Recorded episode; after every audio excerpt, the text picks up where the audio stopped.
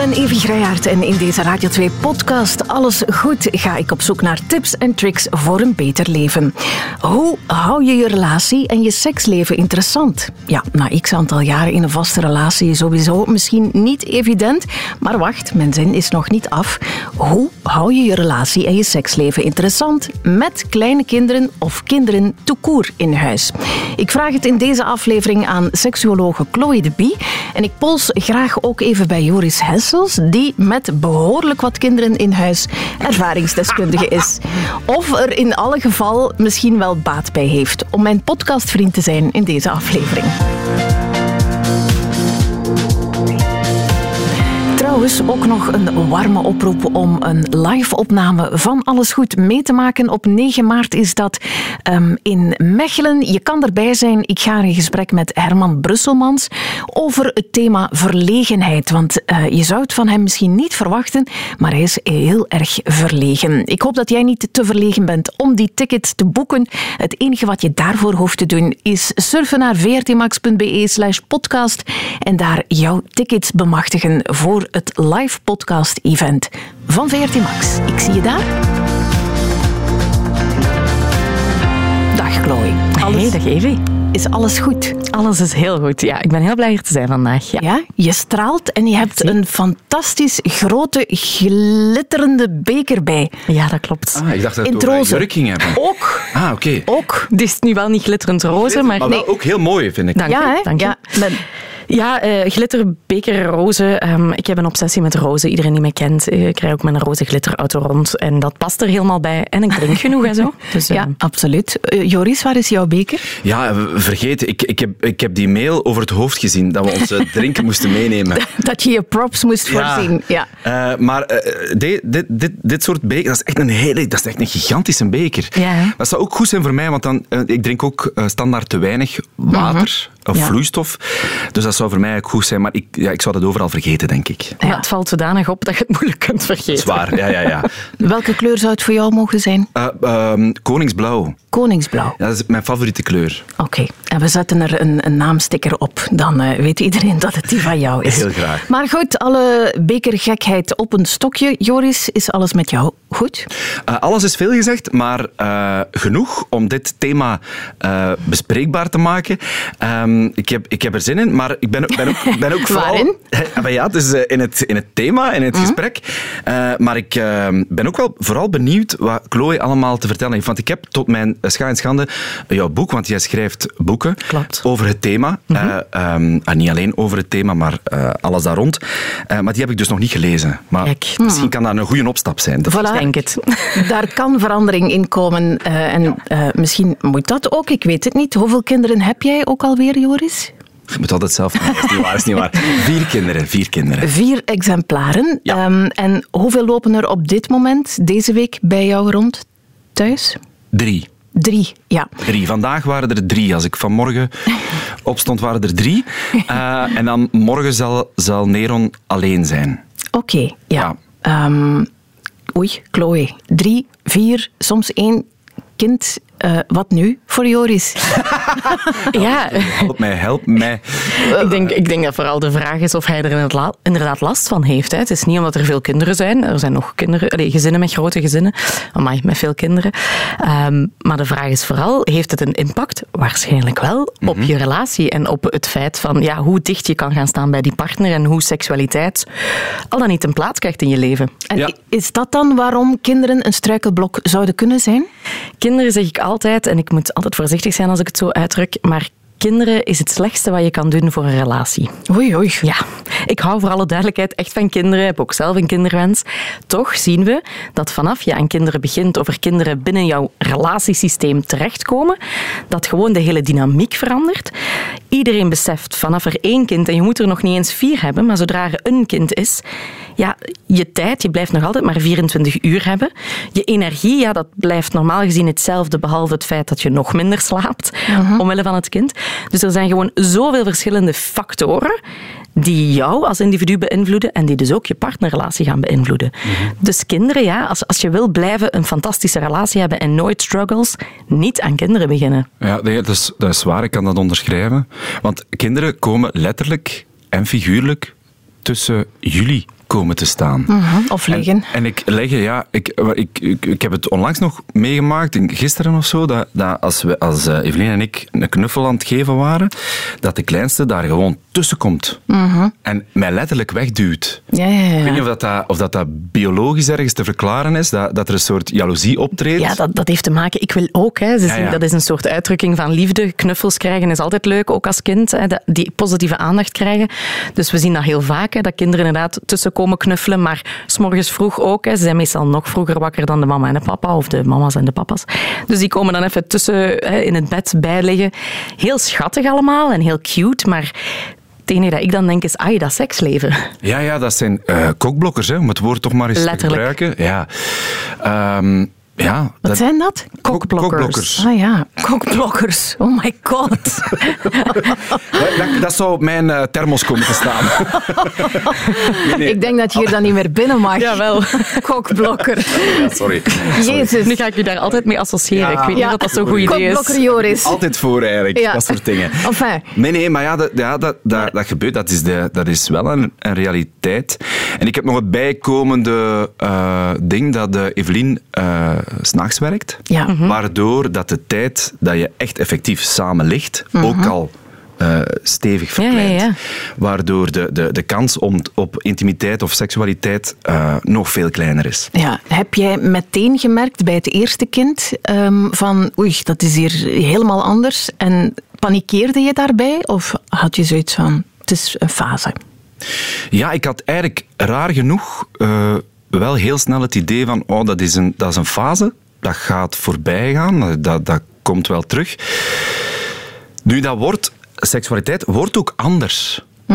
Je beleeft het ook anders als je, als je kinderen hebt. Ehm, op een of andere En kan je dat eens manier. Ja, ik probeer dat nu. Ik, ik zeg dat nu mijn sterkheid, zonder weer met kokblokkertermen af te komen? Toch, hè? we zijn nog maar juist begonnen.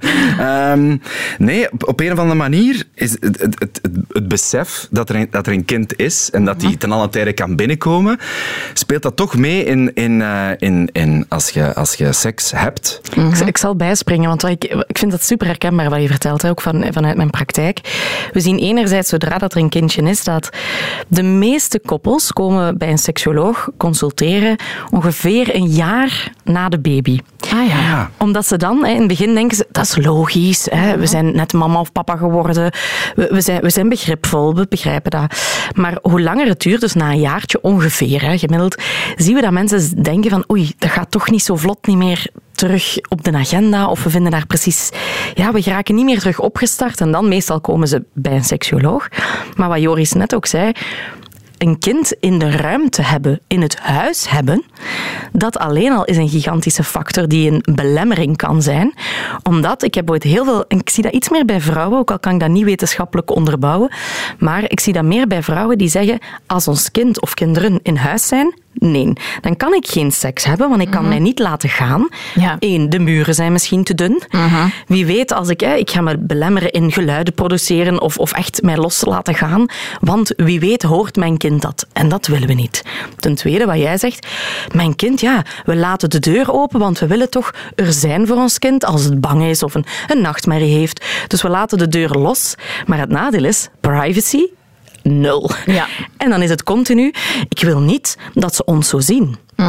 En dan heb je nog een paar van die rampverhalen van kinderen die dan uitkomen op mama en papa die een fijne tijd aan het beleven zijn.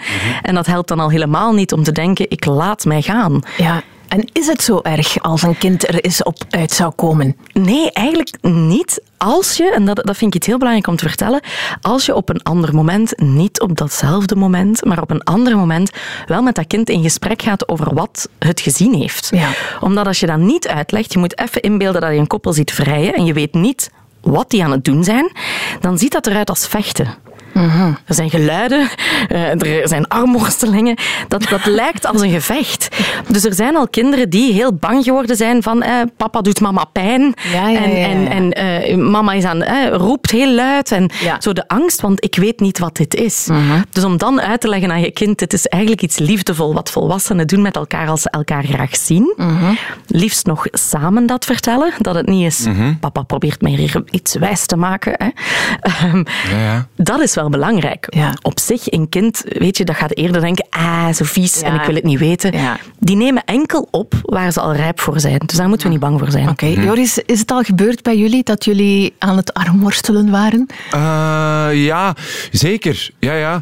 Ehm, en dan, eh, want we hebben ook al wel wat puberkinderen. eh, en die hebben dat dan wel wat door. En die, die, zeggen, die zeggen daar dan iets van. Of die, die vinden dat dan echt verschrikkelijk als ze dat dan gehoord hebben. Wat, wat zeggen ze dan? Eh, ehm, ja, ze kunnen dat niet zo goed onder woorden brengen, maar de afschuw is Ja. van hun gezicht af te lezen. Ja, ja. We, we- zien inderdaad dat er nog steeds in gezinnen er verschillende manieren zijn om om te gaan met lichamelijkheid, naaktheid, seksualiteit. Ehm, het ene is daarom niet altijd beter dan het andere. We hebben bijvoorbeeld bepaalde gezinnen waar er zo letterlijk op de badkamer zo een lijstje uithangt wie wanneer de badkamer mag gebruiken. en als er iemand in de badkamer is, dan is de regel, je gaat niet binnen. En dan heb je de andere gezinnen waarbij dat gaat over eh, mama staat in de douche, eh, papa zit op het toilet, eh, de dochter staat haar tanden te poetsen in éénzelfde ruimte. Ja. Het ene is daarom niet altijd beter dan het andere. Het hangt er een beetje vanaf hoe, hoe, je, ja, hoe je daarover communiceert en hoe je je voelt. Meestal zien we op het moment dat, we, dat meisjes, jongens in de puberteit komen, dan komt er ja, een soort schaamte die ontstaat. Hè, van hoe ziet mijn lichaam eruit? Het lichaam van hem of haar ziet er anders uit. En dan heb je zo de typische pubers die zo met de handdoek tot aan de douche en dan zo uit en vlug erin. en zo, de, de handdoek moet daar liggen, want anders moet ik uit de douche geraken. Dat heeft natuurlijk te maken met de hormonen, met bewustwording van ons lichaam en, en ja, vergelijken met andere kinderen of jongeren. Hè. Ja. Dus Nu- op zich goed, Joris. Dat is Ja, dan maar ik heb daar zelf heel lang last van gehad. Als kind en als puber. Ja. Zo een schaamte over mijn lichaam. En dat is eigenlijk heel lang, dat heeft heel lang geduurd. Tot, tot in mijn 20, 30 jaren zelfs. Ik vond dat eigenlijk heel, heel spijtig. Onnodig. Ja, onnodig. Maar dat is Ja. misschien een topic nog voor een aparte aflevering dan. Oké, dan even. Ja.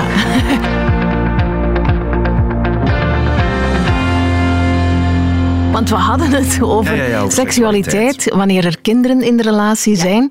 Ehm, wil dat zeggen, hè, als je een tijd lang minder zin in seks hebt, eh, Chloe, ehm, bestaat er zoiets als na x aantal, na zoveel tijd moet je terug op dat niveau zitten? Bestaat daar een regel of een formule voor? Gelukkig, oh, beeld je in dat ik nu zo zeg, ja, en dit is de formule. Oh, echt. Nee, nee, eh, ik kan het niet genoeg benadrukken.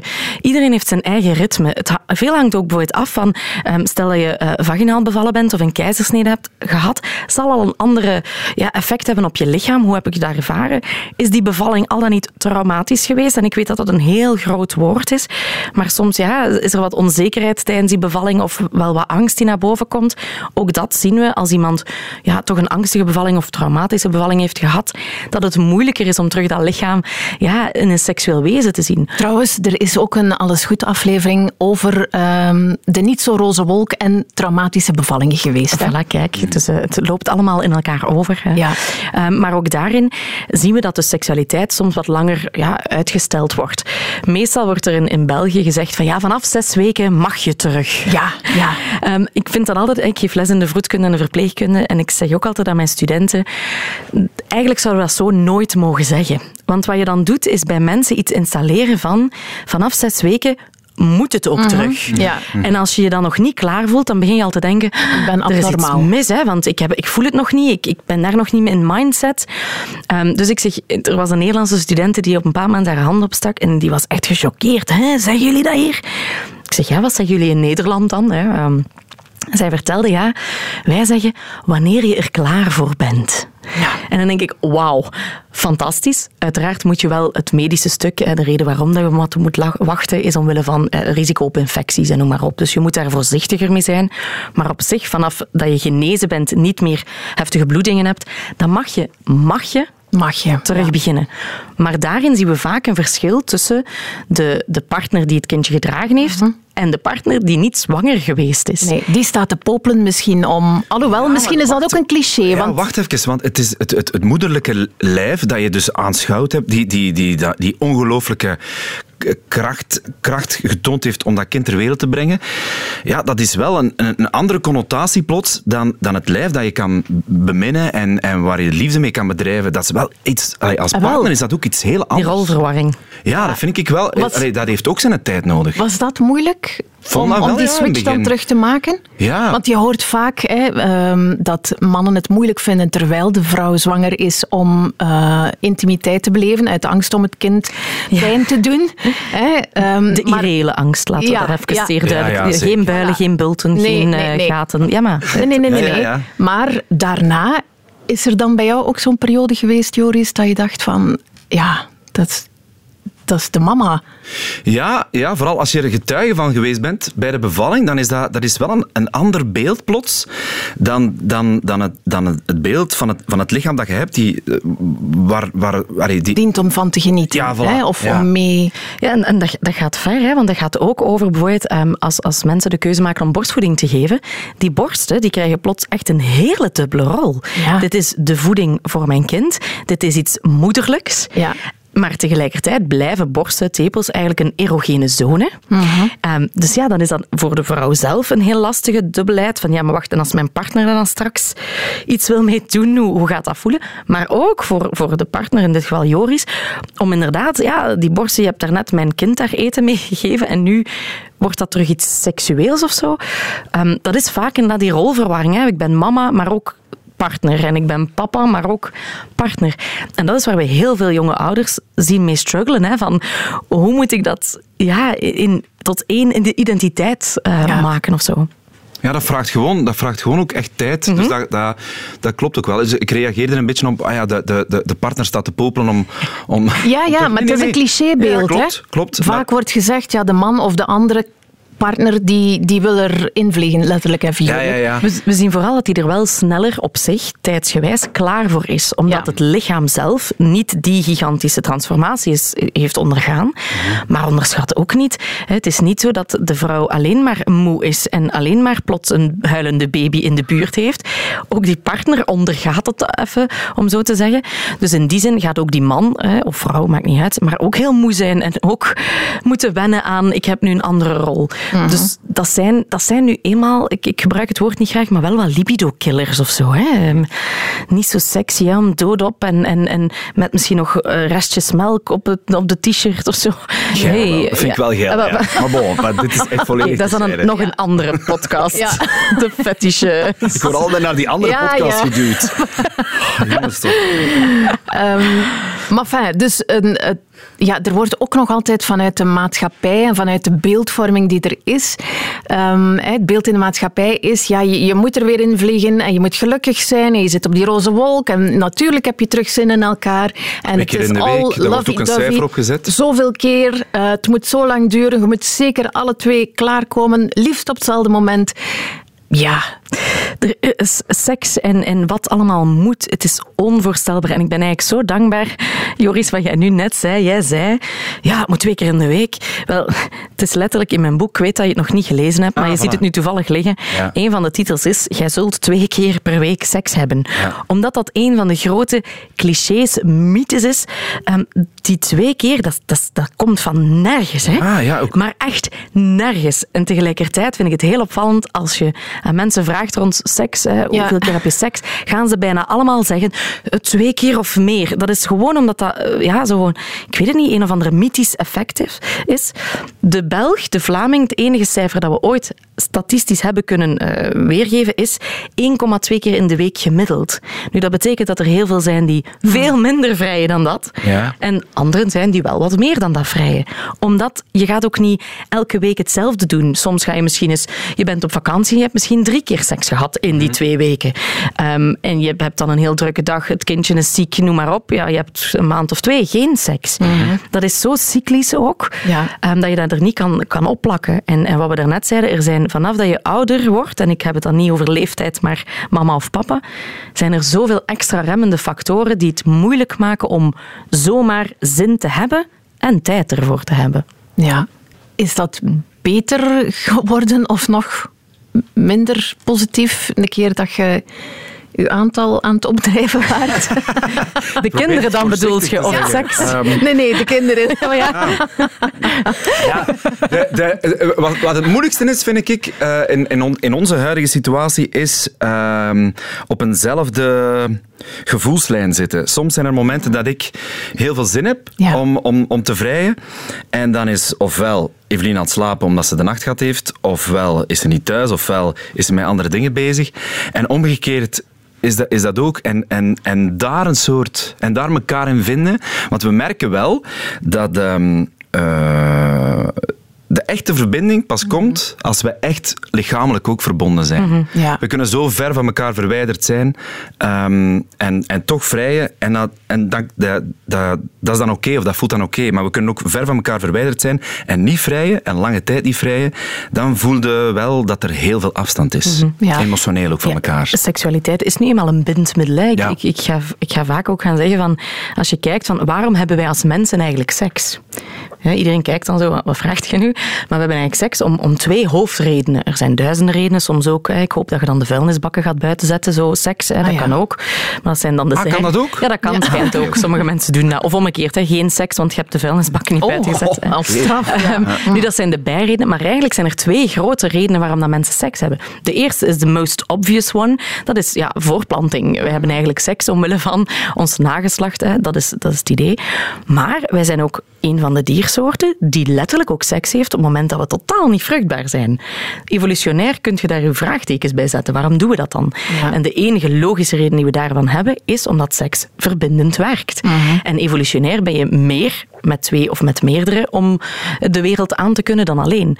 Dus je partner emotioneel dicht bij jou houden, fysiek dicht bij jou houden door seksualiteit, is ook een evolutionair voordeel. Dus in die zin hebben we ook seks, wat jij net zei, om, om ons verbonden te voelen met onze partner. En ik- meestal zeg ik, de kans dat twee mensen op hetzelfde moment tijd en ruimte en goesting hebben, ja, sorry, maar dat is echt lijkt de lotto winnen. Ja, ja. En moet, je, moet je dan wachten tot je eh, toevallig is het eh, winnende lotje trekt? Of moet je, Dan blijf je wachten. of moet je er iets mee doen? En zo ja, wat dan? Is er een stappenplan?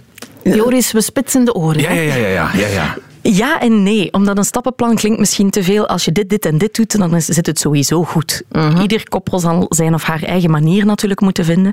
Maar het is wel een feit, en ik weet, het klinkt zo onsexy, maar ik ga zorgen dat het misschien wat sexier klinkt straks. Je kan niet anders in de drukte van vandaag, zeker als er nog kinderen zijn, om seksualiteit, intimiteit, jawel, te gaan plannen. Ja, ik, hmm. Zo, Ja, ja. ik, ik had daar wel altijd zeer gemengde gevoelens bij. ja. Snap ik, omdat er heel veel afhangt van op welke manier dat je dat gaat plannen en wat je mindset is bij dat plannen. Als je natuurlijk gaat gaan zeggen, ehm, schat, vanavond om zeven uur is het tijd, zorg dat er gereed staat, want we hebben een half uurtje. Ja, ja, ja. ja, daar wordt niemand echt warm van. Dan is het ook vaak te veel een moeten. Hè, Dan, dan voelen we ons Extra vaak, druk. Voilà, verstikken vanuit, nu moet het, nu moet het. Ik vergelijk het vaak ehm, met een date plannen. Als je een date plant, lang geleden misschien, ik weet het niet, maar als je een date plant, ik hoop van niet, ik hoop dat je dat nog steeds doet, maar als je een date plant met iemand, dat is ook super georganiseerd, mega gepland, je weet meestal welk uur, waar, wat en hoe, maar wat er in die tijd gebeurt, dat plan je niet. Dus het gaat ook niet over, we gaan nu vanavond seks hebben, je plant tijd, ik zeg altijd, het is niet voor niks seksuali, Tijd. intimi, Tijd. priori, Tijd. Voilà, ze. we zijn er. Het gaat over, ik stel een prioriteit om hier tijd en ruimte voor vrij te maken in de agenda om quality time met mijn partner samen te beleven.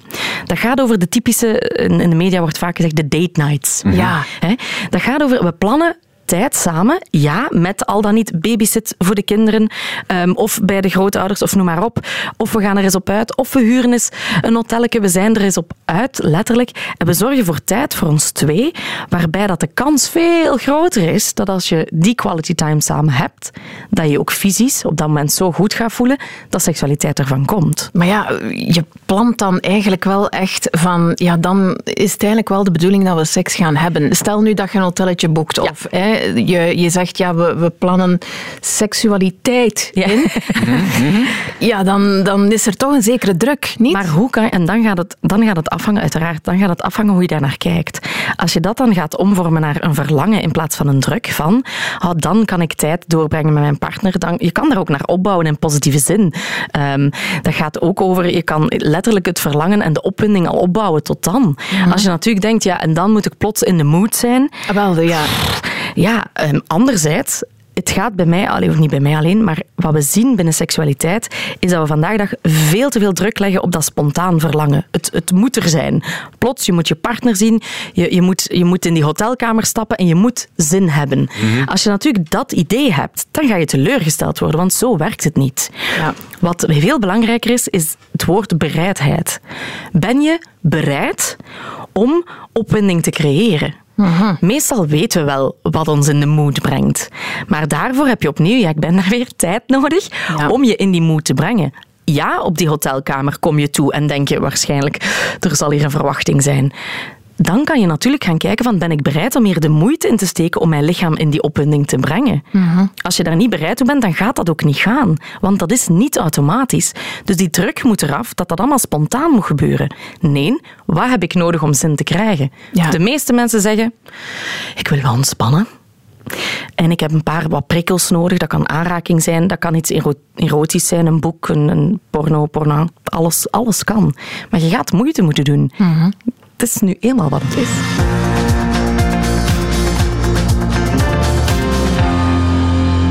Is dat iets wat jullie al geprobeerd hebben, zo eh, seksualiteit inplannen? Een Nee. date night met a little extra? Ja, zeker. zeker. Ehm, het- ik heb zelfs de ervaring dat... dat, dat, dat allee, ik zal nu mij als voorbeeld nemen. ehm, dat ik niet op, een- op, allee, op een bepaald moment niet veel zin heb.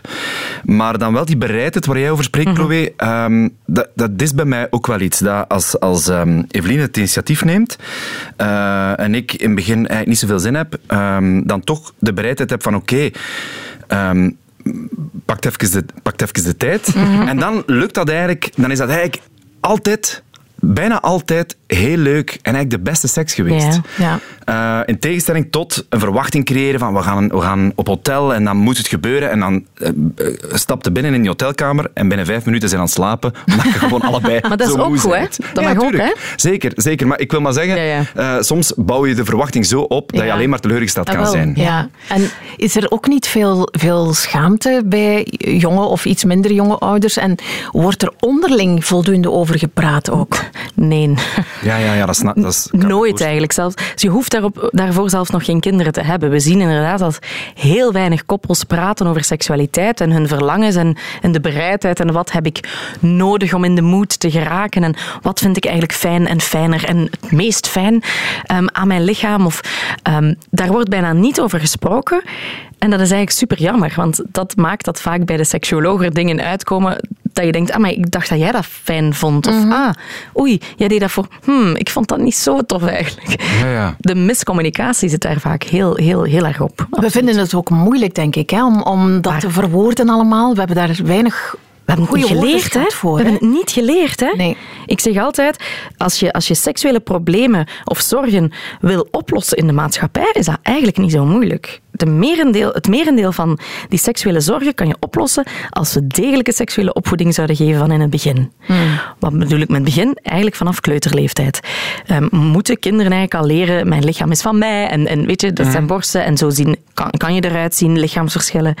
Omdat we zien, als we genoeg informatie geven, dan geven we hen ook de taal om daarover te praten.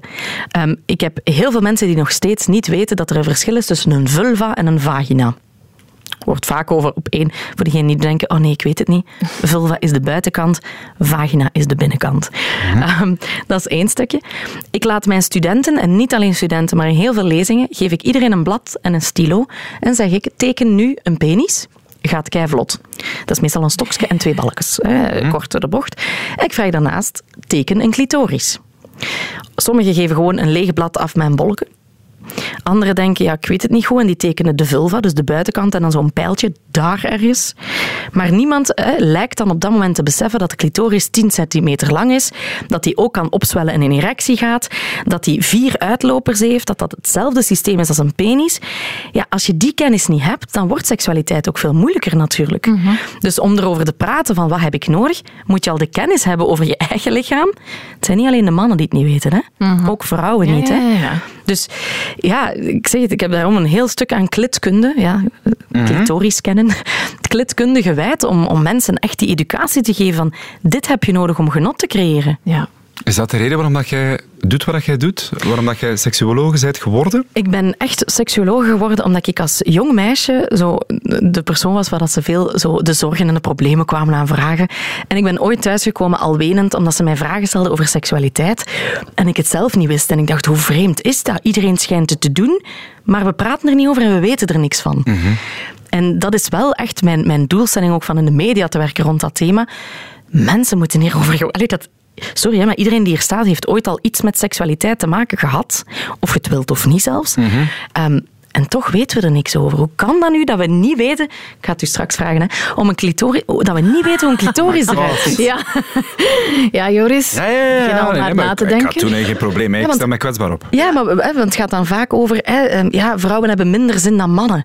Eigenlijk is dat niet waar. Nee, helemaal niet. Nee, nee, nee. nee, nee. Daar, ben ik het, nee, ben ik, ben ik het helemaal mee eens. Dus allee, eh, als ik daar eerlijk over kan getuigen, doe ik dat met, met veel plezier. Ehm, vaak heeft Evelien veel meer zin dan, dan, dan ik. Omdat ik veel meer Gelukzak. vatbaar ben voor, voor, voor stress. En dat dat zorgt dat, dat ik eh, mijn lichamelijkheid bijna uitschakel of bijna uitgeschakeld word. Praten jullie onderling veel over jullie seksualiteit, wat je nodig hebt?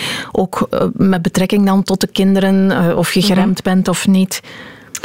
Eh, ja, ja, maar ik merk toch dat dat heel gevoelig, eh, heel gevoelige materie is. Ja. Omdat ehm, ik wil veel dingen in mijn leven goed doen en dus ook seksualiteit goed doen. Ik wil eigenlijk de beste bedpartner voor mijn partner zijn die er is. Eh, want anders kan ze het even goed bij iemand anders zoeken. Zo redeneer ik. Ehm, en dus elke, elke vorm van kritiek die gewoon een, een, suggestie is of gewoon vanuit Evelien het gevoel is van ah, dat vind ik niet tof of dat, dat, dat, daar blokkeer ik snel op. Ik vergelijk seks vaak met eten. Dat is gelijk, stel dat wij eh, elkaar voor de eerste keer zien en we gaan spaghetti maken. We maken spaghetti en ja, jij zegt op een bepaald moment, eh, ja, eh, voor mij liefst zonder champignons, want ik eet dat niet graag. En ik denk, ja, ik eet nu eigenlijk wel super graag champignons. Dat kan toch niet, een spaghetti zonder champignons? Allee, Ja, ja. je- je- hoeveel zout moet erop, hoeveel peper? Ik heb iets gemaakt en jij zegt tegen mij, voor mij is het iets te pikant, te veel tabasco. Ja. Ja, ik kan dat inderdaad zien als kritiek en denken, wauw, en, allee, en ik heb het al gemaakt. En, allee, ik kan daar stress rond hebben, of ik kan de volgende keer met jou kijken van, ah, kunnen we anders een keer samen kijken hoeveel tabasco voor ons allebei werkt. Doe er geen tabasco op, hè, Ja, ja, ja, Joris? natuurlijk, tuurlijk. Op de clitoris. Ja, nee, nee, nee, nee. Ja, let op. Nee, dat is niet de vergelijking die ik wil maken. Om het pikanter te maken.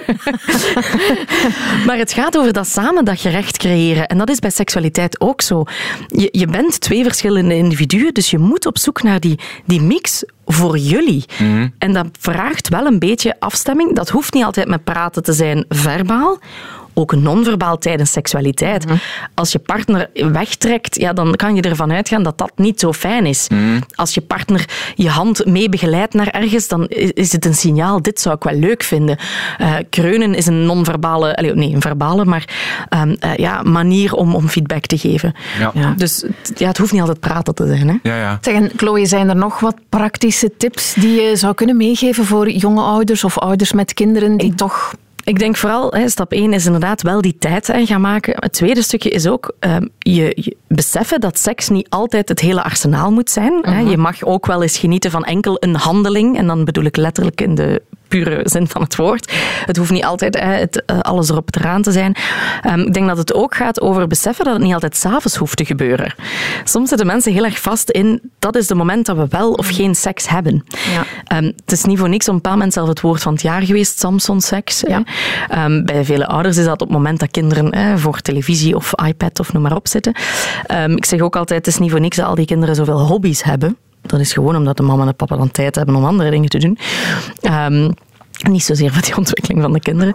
Dus het gaat ook over durven inderdaad time, tijd te nemen voor jezelf.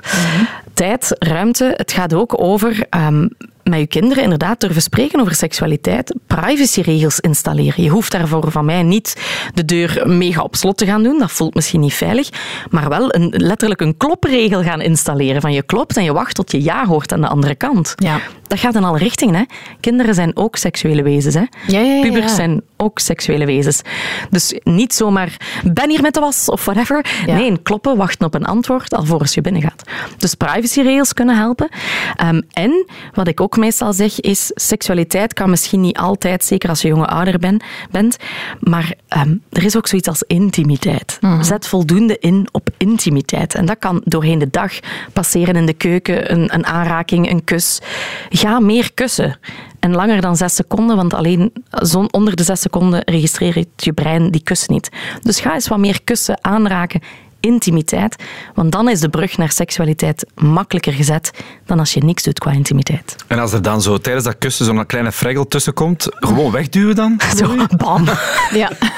Kunnen we dat dan nu afspreken? Dat dat mag? Ik ging het zeggen, gaat je hen hier naar laten luisteren om dat duidelijk te maken? Ja. Nee, ik, ik- let op, dat gaat wel ook over een bepa- bepaalde regels. Ik bedoel daarmee, je kan uiteraard met dat kind ook in gesprek gaan van ik snap, hè, je wil iets, maar soms hebben mama en papa ook hè, de nood om dat te doen zonder jou. Geef dat kind uiteraard ook die aandacht, duw dat niet zomaar weg. Ja, natuurlijk, tuurlijk. Hè. Ehm, maar hè, zeg daarna misschien, maar kijk, soms willen wij dat ook doen zonder jou. Want dat kind mag ook leren dat het niet altijd aanwezig moet zijn op dat moment.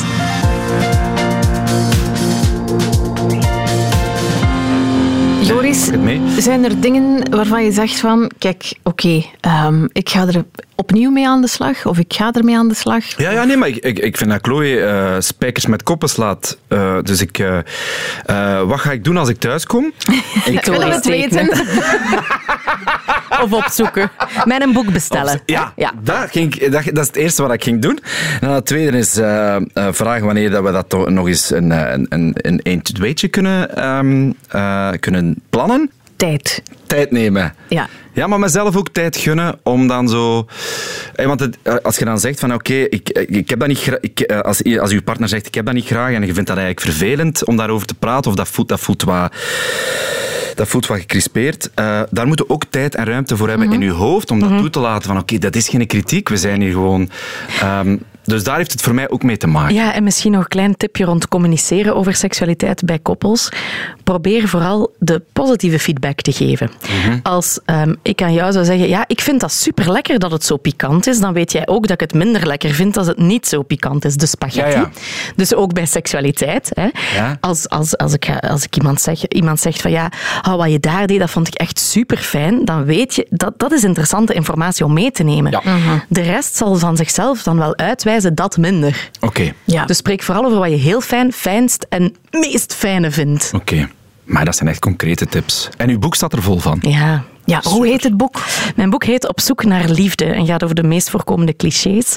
En eh, uiteraard eens, gro- het, gro- het grootste hoofdstuk is het sekshoofdstuk. Ja, Voilà. Dankjewel, Chloe. met plezier. Dankjewel, Evie, om mij uit te nodigen. Ah, Wel, voilà. Ik dacht, misschien... eh, Ik zag jou lopen in de gang. Ik dacht, dat heeft hij wel. Dat heeft hem nodig. ja, kokblokker Joris. eh, Met de blauwe beker. ja. Goed, eh, Chloe, merci voor eh, alle zeer praktische en eh, heel mooi en fijn uitgelegde inzichten. Met plezier. tips en tricks. En hopelijk hebben jonge en iets minder jonge ouders weer wat inspiratie, wat hoop, wat verse energie gevonden en krijgt hun intieme leven een beetje een boost. Joris, merci om zo heerlijk eerlijk eh, te zijn opnieuw.